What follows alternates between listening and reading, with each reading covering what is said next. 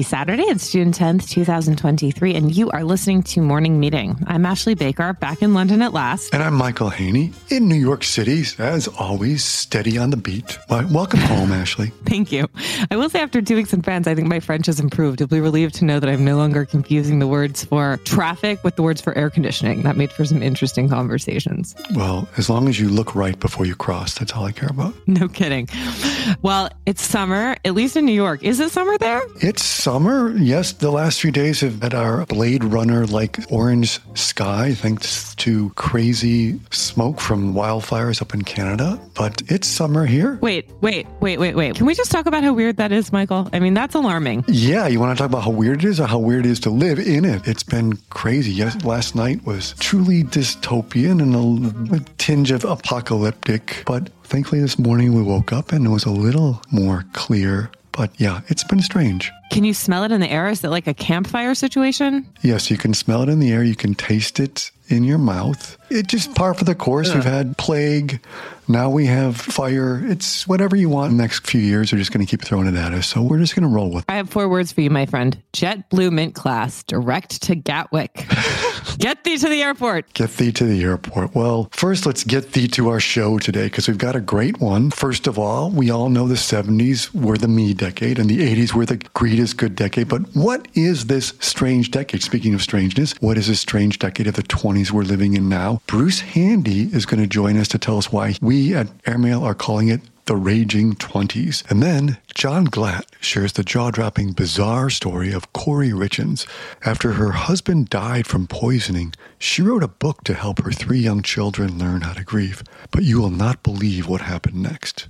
And finally, speaking of wild, Legs McNeil will join us with the inside story of two very strange bedfellows, specifically how Kenneth Anger, the writer who influenced everyone from Led Zeppelin to Martin Scorsese, became the unlikely friend of Alfred Kinsey, the father of the sexual revolution. So, crazy show, crazy good show. Ashley, where would you like to begin today? My dear, let's start with good old fashioned rage. We've got Bruce Handy here, who's the least angry guy in the universe, has somehow managed to get at the heart of the American condition right now. Not only is Bruce an incredible writer and journalist and thinker, but he is also Michael Haney's primary competition in terms of being the tallest person at any cocktail party. Welcome, Bruce Handy. Thank you. So glad to be here, as always. Well, Bruce, in your View from Here column this week, you coin a term, what you call the raging 20s, categorizing the period of time that we're living in. And you liken the United States to being a patient that is suffering from a fever or an infection that is anger. What inspired you to write this? Well, honestly, I wish I could claim entire credit for it, but the coinage is actually Graydon Carter's. But yeah, he sort of suggested to be totally honest and upfront. He suggested the idea to me, but I immediately latched onto it because I think anybody who's paying any attention to the last few years in our country realizes that we are just we are awash in anger. And I thought that obviously the raging twenties have a nice play on the roaring twenties, but I think it's so apt for this time. It took a while for the essay to gestate, and I was just sort of sort of collecting material over the last couple months, maybe starting at the end of March, something like that. I think when I first started working on this, but there's just so much stuff. Like every day, there's just crazy incidents. At one point, I went online and Googled road rage, clicked on news, and there was just there was like 20 incidents. Somebody shot in Georgia. Somebody with a kid in the backseat of their car shot somebody else in Texas. On and on and on, and not just in places like Texas or Georgia where we might we think maybe gun culture is out of control, but all over the country country New York, California, Massachusetts. There was some road rage incident, I think, on the Massachusetts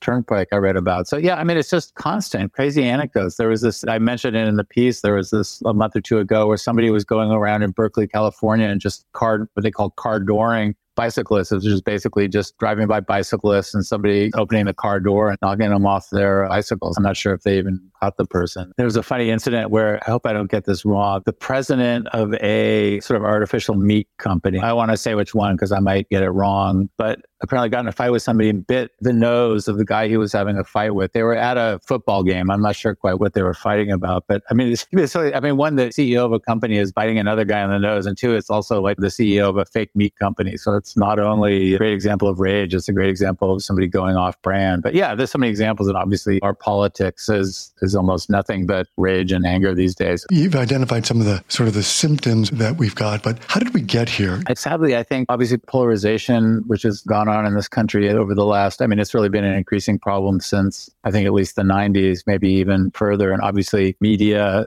I think, facilitates that, certainly going back to the rise of cable news in the 90s, and then obviously just sort of exploding with social media. I always think about, I forget what year it was, but when Time Magazine did the person of the year is you, it was just kind of the beginning of social media. I'm not even sure.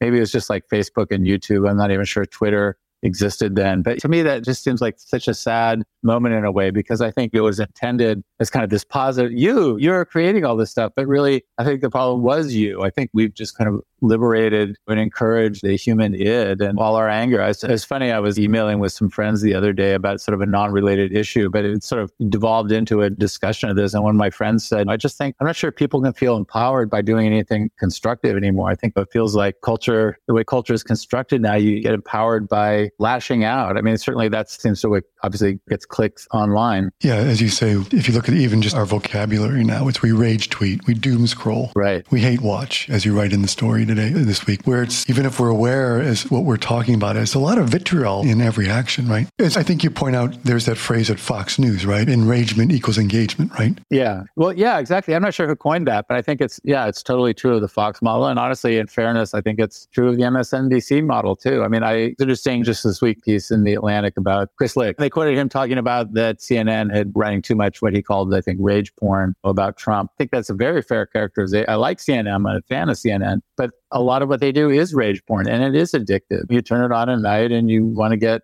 pissed off about Trump. I mean, I think that was true going back. I think Jon Stewart, going back to his days on The Daily Show. Yeah, I mean, he did rage. He would go on for 20 minutes about whatever dumb thing Fox had done. I mean, I think clearly a lot of right wing politics is inflected by rage and grievance. And certainly Trump is a big part of that, is a big cause. Going back to your question about how did we get here? I mean, Trump is obviously a big part of that, but Trump didn't invent it. I think Trump took advantage of it. I think in the piece I refer to him as an accelerant, which I think is kind of right. And I think he certainly exacerbated things. But yeah, I, I wouldn't want to, I don't want to totally paint issues about rage and anger and politics and culture as totally a right wing phenomenon because it's certainly present on the left too. Bruce, what's our way out of this? Is there, I mean, do you see any sort of reason for optimism? I don't know. I mean, it's funny. I think in the piece I talk about, like, we're not even halfway through yet, 2023. So is it too early to be calling this the raging 20s? I mean, in a way, I sort of hope so, but it's not like 2024 is shaping up to be this sort of very sober election that's thought on kind of interesting issues of policy and high minded debate. I mean, that's not going to happen. I know the culture wars aren't going to calm down anytime soon. So I think you have to ask a better writer than me for like a way out of it. Yeah, going back to the fever metaphor, I think we're at 103, we're going to 104. I don't know how to get the fever to break. Advil or the political or social equivalent of Advil is just not helping right now. It would be wrong, I think, to suggest that rage is some totally new phenomenon that didn't exist until Donald Trump came along. And yeah, I think it ebbs and flows. So I think hopefully at some point we will sort of get out of this. Politics is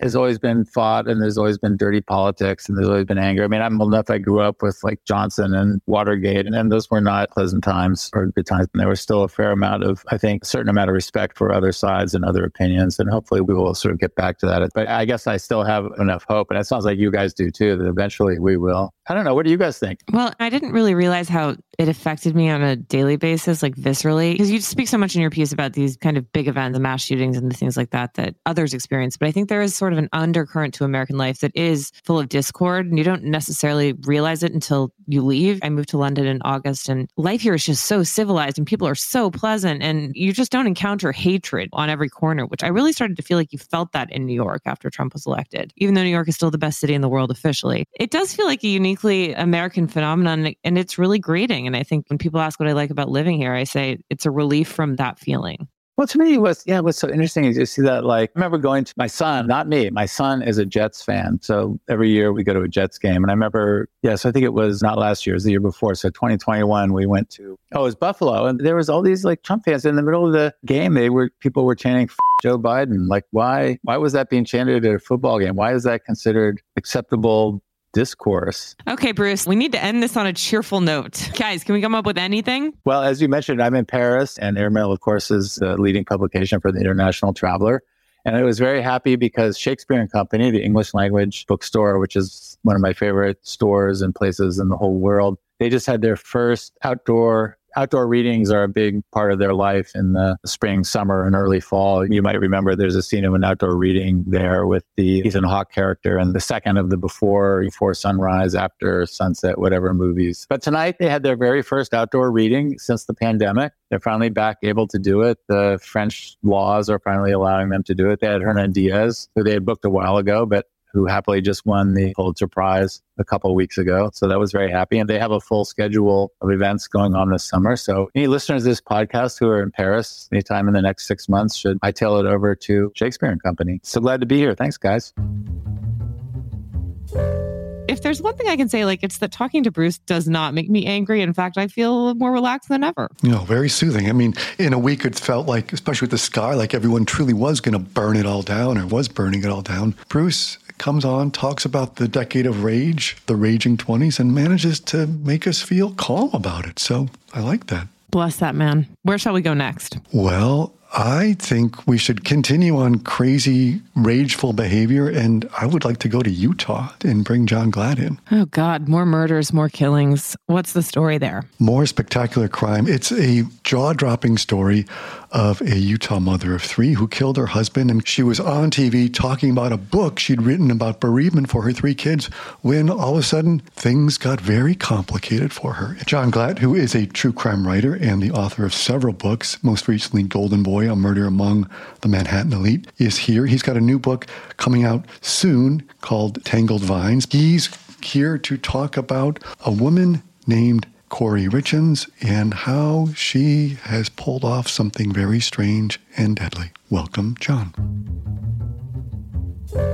So, John, tell us about Kouri Richins. Who is she? Well, Kouri Richins is a little bit of a mystery. I mean, until this all happened. She was 32 when she went on TV to promote the book that she'd written, which was to help her children cope with the unexpected death of her husband, Eric. That was when she first came to everybody's attention. And then obviously after she was arrested, she became big, big news. But in all my research, I really can't find anything much about her background except that she used to work for Home Depot in Park City, which is where she first met Eric Richins, who used to come in and shop there and it went from there. Let's get to the motive. We don't know much about her, but she goes on this show, and at the end of it, she's talking about, oh, I've got this great book on how to help kids. And then they get a shocking email at the studio saying, you do know she killed her husband. But what's the motive behind this murder? Well, the motive is financial, totally. I mean, she got herself in $2 million worth of debt, and she was trying to get out of it. And I mean, I think it's totally financial that she wanted to murder her husband so she could in thought she would get his complete estate which she signed a prenuptial agreement with when they got married. Unfortunately for her, she didn't realize that after he started suspecting that she was trying to poison him a couple of years earlier, he'd actually changed the agreement and set up a living trust, giving his sister Katie full beneficiary rights so actually, she clearly didn't get anything. And she got into these financial shenanigans because she was trying to become a real estate person, very competitive Park City, Utah market, right? Right, yes. Mm-hmm. One of the most competitive ones. She was flipping over properties as fast as possible. And I guess she really wasn't very good at what she did because she ended up borrowing about $2 million to keep herself afloat. At the same time, then she also took out these big life insurance policies on her husband without his knowledge, right? Oh, Exactly. She took out four at one time. He had no idea of this at all. And then finally, he did realize that she'd kind of got a home equity loan on the, their property in Kamas and got other stuff that another $400,000, I think, of what he had. And eventually he found out and confronted her and she admitted it and promised to pay it back. But as of his death, I don't think a cent of it had been paid back whatsoever. John, this notion of someone killing someone for the proceeds of a life insurance policy are nothing new, but what do you think makes this case especially sinister? Well, I think the fentanyl. I mean, poisoning your spouse with fentanyl on many occasions is very, very unusual. I mean, it started off, I think, three years before he died. They were on a trip to Greece and they were having a meal and she gave him a drink and he suddenly became very, very sick. And we very sketchy with the details because these are in the arrest warrant. But we do know that he called his sister at the time to complain that he thought his wife was poisoning him. And I mean, to be honest, if you thought your spouse was poisoning, why stay in the marriage?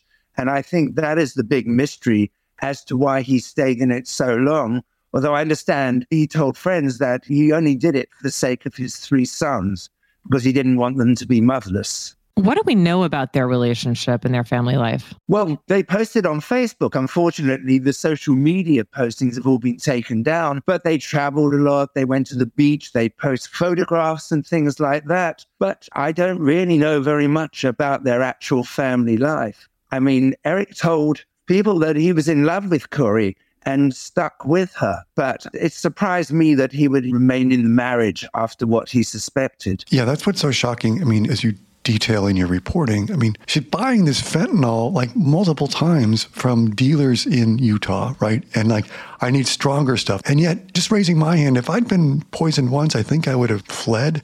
But she keeps coming back and increasing the potency of this thing, right? Exactly. And I mean, the second time I think was on some Valentine's Day, two days after she scored this fentanyl. And Eric, she gave Eric a sandwich. I think she left a love note on in his truck on Valentine's Day. He took one bite. He became, he had a severe reaction, broke out in hives, and had to resort to taking Benadryl and grabbing his son's EpiPen to bring him round. And in fact, he, I think he collapsed for a couple of hours. But even then, he remained in the marriage. And then Kouri went back to her drug dealer and complained that it wasn't strong enough and said, I mean, in the affidavit, the drug dealer's quoted as saying she wanted some of the stronger Michael Jackson stuff. That's what she was looking for, which the drug dealer promptly delivered. And that's what she fed Eric, which killed. John, how does religion play into this? I mean, we know that they were Mormon, but do you think that that could have factored into his decision making in terms of why he stayed in the marriage? Oh, absolutely. I mean, he was religious. He did a couple of missionaries when he was younger, Mormon missionaries, and I think was a family man and he believed in the religion and staying in the marriage. I mean, in fact, funny enough, I've just finished a book about Lori Vallow, you might know, who was a Mormon and who killed her children. She just got convicted of that. So, I mean, I was immersed in the Mormon part for that book. It's called The Doomsday Mother, Lori Vallow and Chad Daybell. So, I mean, I know that religion does play an important part in people's lives. So, where does this find Kouri now and what's happening with the children? Well, I mean, Kouri's in Summit Jail now in Park City, awaiting the next detention hearing, which I think is on June the 12th. I understand that I'm sure that the system sisters are going to be looking to get custody of the kid and wrestle them away from Kouri, but we're a little in the dark as to when that's going to happen. How did she get caught? Seemed like she was close to getting away with it. How was she caught? Well, I think the family were very, very suspicious. I Eric had told his sisters, and friends, that he thought his wife was trying to poison him. And I'm sure the sisters were working with the investigators. It took over a year before she was arrested. So I think they were building a case up for her to kill the husband, her husband. So it was a long term. And then I wonder, obviously, somebody from the family must have called that TV station after seeing the interview and tipped them off that she'd killed her husband. And maybe that moved things even forward because she was blatantly promoting this book she'd written. I guess everyone does want to be an influencer after all. What a strange, twisted story, John. So, are you going to be following this from here on out? What's your path? Yes, I certainly will be following it. I'm looking in terms of a book, and I put the idea up to my publisher. So, I'm waiting to hear. But I think there's so much more that's going to come out in the next few months with various hearings and whatever. Frustratingly, I mean, there is a gag order at the moment preventing a lot of people close to the case actually talking about it. So I think during the hearings, if there's a preliminary hearing, things will happen to come out. It's an incredible story, John. 20 years ago, I would have cast Nicole Kidman in the role, but I'm sure we can think of other people. It just is one of those true crime. Just when you think things can't get weirder, like, I'm just going to go on TV and talk about a book about how to help your kids through the loss of their father after I've killed them. So incredible. Right. I mean, it's quite amazing. And she really had a lot of chutzpah to do that. And I think that probably sealed her fate as to getting arrested when she did. Well, it's a great story. We love the way you tell it. And I have a feeling this is not the last we're going to be hearing from you on the matter, John. So we'll speak to you again very soon. Sounds good. Well, thank you very much. Yeah, everything is not so calm out there in Utah. Turns out people are crazy everywhere. Yeah, I was just listening to this episode of The Daily about all these people fleeing New York City and San Francisco and moving to places like that. And it turns out that life is not as tranquil as you might have expected. Your white picket fence neighbors maybe might be a little more twisted. I always say, like, it's crazy. Like, you think New York is crazy, and then the twisted people really are out there somewhere else. Speaking of strange behavior, we're going to talk about some strange bedfellows. Kenneth Anger, the writer best known for Hollywood Babylon, and Dr. Alfred Kinsey, who studies on human sexuality, you all know and love. Legs McNeil, a writer for Airmail and the co author of Please Kill Me, the uncensored oral history of punk, and the other Hollywood, the uncensored oral history of the porn film industry, is here to explain what these two had in common. Welcome, Legs. Hi, how are you? Some of us find our friends in unusual places, but tell us about how one of the famous sex researchers in the world, Dr. Alfred Kinsey, met the writer and filmmaker Kenneth Anger. Well, Kenneth Anger had done in 1947 a film called Fireworks, where he actually is in it and he wakes up in a kind of a dream state and goes and has this encounter with these sailors and he thinks they're friendly and the I think they kind of have an S and M kind of where they hold him down and do things to him. So he had a premiere at the Coronet Theater in Los Angeles in 1947. And the two people who came were James Whale, I believe his first name is James, who directed Frankenstein. And the other one who came was Dr. Alfred Kinsey, who was so impressed with the film that he asked Kenneth Anger for a copy of the print. He bought a copy of a, the print of Fireworks. After that, he asked Kenneth Anger. He was doing his book on male sexuality, which became a top 10, top number one bestseller. And he asked Kenneth Anger if he could be interviewed for the, the research.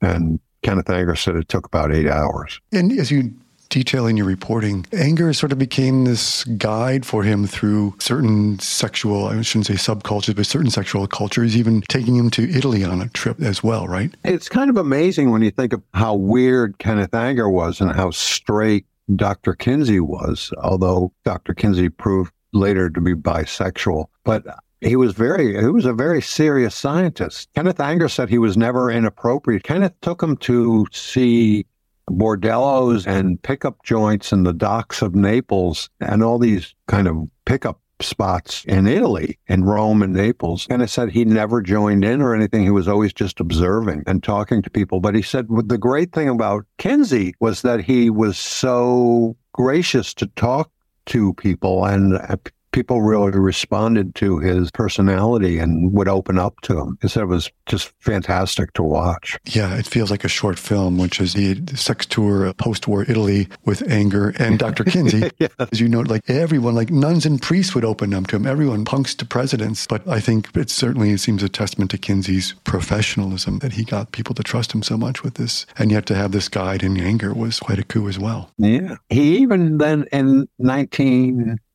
55, he took Kinsey to Sicily, to this village outside of Palermo, where Alice, they had a shared interest in Aleister Crowley, and Crowley had set up the Abbey of Thelema. Aleister Crowley was called the wickedest man in the world by the English tabloid press. And he was an occultist, and he, I think he was a kind of a charlatan, but other people think that he could do magic. He practiced sex magic which was just another way of getting into someone's pants. a lot of people took it seriously, including Jimmy Page from Led Zeppelin and apparently the Rolling Stones. And Kenneth takes credit for influencing them to do Sympathy for the Devil. But he also says that Keith Richards and Anita Pallenberg, he lent them first editions of Crowley's books and they threw him out the window of the limousine because they thought they were cursed and they thought the cops were following them. But he says that's what drugs do to you. They make you incredibly paranoid. What's fascinating is everyone knows about anger and the Rolling Stones and anger and Led Zeppelin, but no one knows about anger and Alfred Kinsey, which I thought is a fascinating kind of little footnote to history. That Kenneth Anger not only influenced, because Kinsey was known as the father of the sexual revolution, and Kenneth Anger was taken so seriously that it influenced the book on male human sexuality that became a best-selling book in the 50s. I just thought it was great. No, it's great. It's a great story and encourage everyone to read it in this week's issue. Legs. Thank you. Thanks for having Thanks me. so much. Carry on. Okay. Thanks, Legs. Have a good right. day. You too. Bye. Bye. Michael, now that we have basically covered sex, drugs, and if not rock and roll, at least murder, I think that before we talk about the things that we recommend, we first have to talk about the elephant in the room, Michael, which is The Idol. Have you seen it? Of course, I've seen it. This is, for once, I have a good answer to that question. Of course, I've seen it. This is the new show on Max, as it's called, formerly known as HBO. Rest in peace. It stars Lily Rose Depp in The Weeknd. Lily Rose plays a pop idol. The Weeknd plays her love interest, club owner, among other things. What did you think? I'm too scared to watch it. Are you kidding me? Oh my God. I thought you were going to have a view on this and we could really go at it. I loved it. The reviews are not great, but I thought it was fantastic. I couldn't, I was watching every frame. How does it compare to Euphoria in terms of shock value? Everyone seems to be very shocked by Lily Rose Depp's behavior in this. I was not. I mean, anyone, no offense, but like anyone who subscribed to Us Weekly during the Britney Spears era, this is not going to be the most unfamiliar possible subject matter. I mean, it all feels like something we've seen before played out in real life. In fact, again, I've only seen the first episode because that's all that's on right now. But I think she's a real talent. I mean, she plays this character with so much panache and sensitivity. The Weeknd, I'm a little bit less convinced by him, but we haven't seen much of him so far. But I think the writing's great. The cinematography is very compelling, very quote unquote cinematic. But I loved this show. And I didn't actually, I've read none of the reviews because I've been hearing from everybody about how bad the reviews are, but I gave it a chance and I have to say I loved it. So anyway, if you hate it, next week we'll discuss and we'll go into it in more detail. All right. Tune in next week. It feels like a very aughts show. It's like a bunch of cool Hollywood types driving around in Bentley convertibles and going to clubs and doing shots and hanging out in large empty houses. I mean, that's not the world that exists anymore in terms of Hollywood celebrity, is it? I mean, those days of going to the Viper Room and all of that, like it's a very odd for 2022 show because I feel like today pop stars are always talking about their weird wellness rituals and their intermittent fasting and their bone broth diets and like all of this stuff. And this is just good old fashioned sex, drugs, and pop music. Very into it. Well, I'd rather see Entourage, reboot of that than if we're talking about like LA kids hanging out and driving around. Eh, eh, Entourage, I'll go back there. Good for a 20 year reboot pretty soon. So just put that to David Very into it. Good idea. All right, Michael, what do you have to recommend to us? Well, not as scandalous, but I have a cultural twofer here in New York City.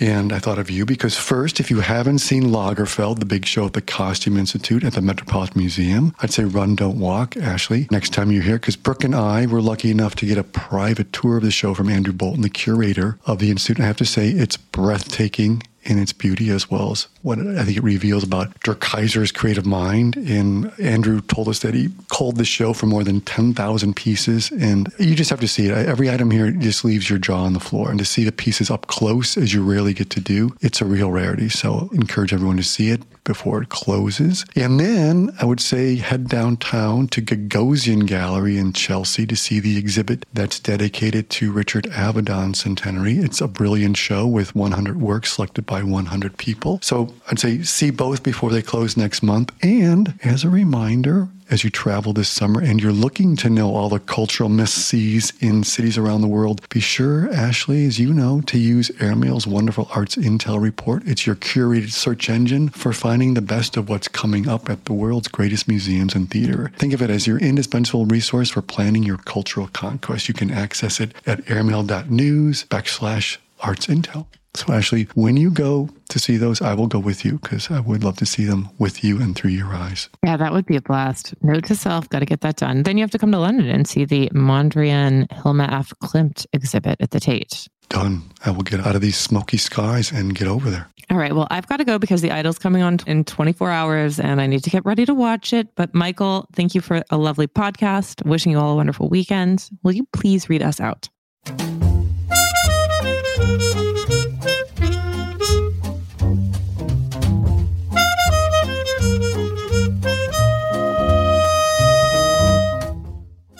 Morning Meeting is produced by Airplay Productions and edited by Jesse Cannon. Our co-editors are Graydon Carter and Alexander Stanley. Our chief operating officer is Bill Keenan, and our deputy editors are Ashley Baker, Chris Garrett, Nathan King, and Julie Vitale, and Ash Carter. Our CMO is Emily Davis, and our music supervisor is Randall Poster. Our theme music is The Cute Monster by the Buddy Collette Quintet. A new edition of Airmail is published every Saturday, so please subscribe and enjoy all of our stories on airmail.news, which we update every day. You can also find us on Twitter and Instagram at Airmail Weekly. We'll be back here next Saturday with another edition of Morning Meeting. In the meantime, be sure to subscribe at Spotify or Apple Music, but most of all, thank you again for joining us.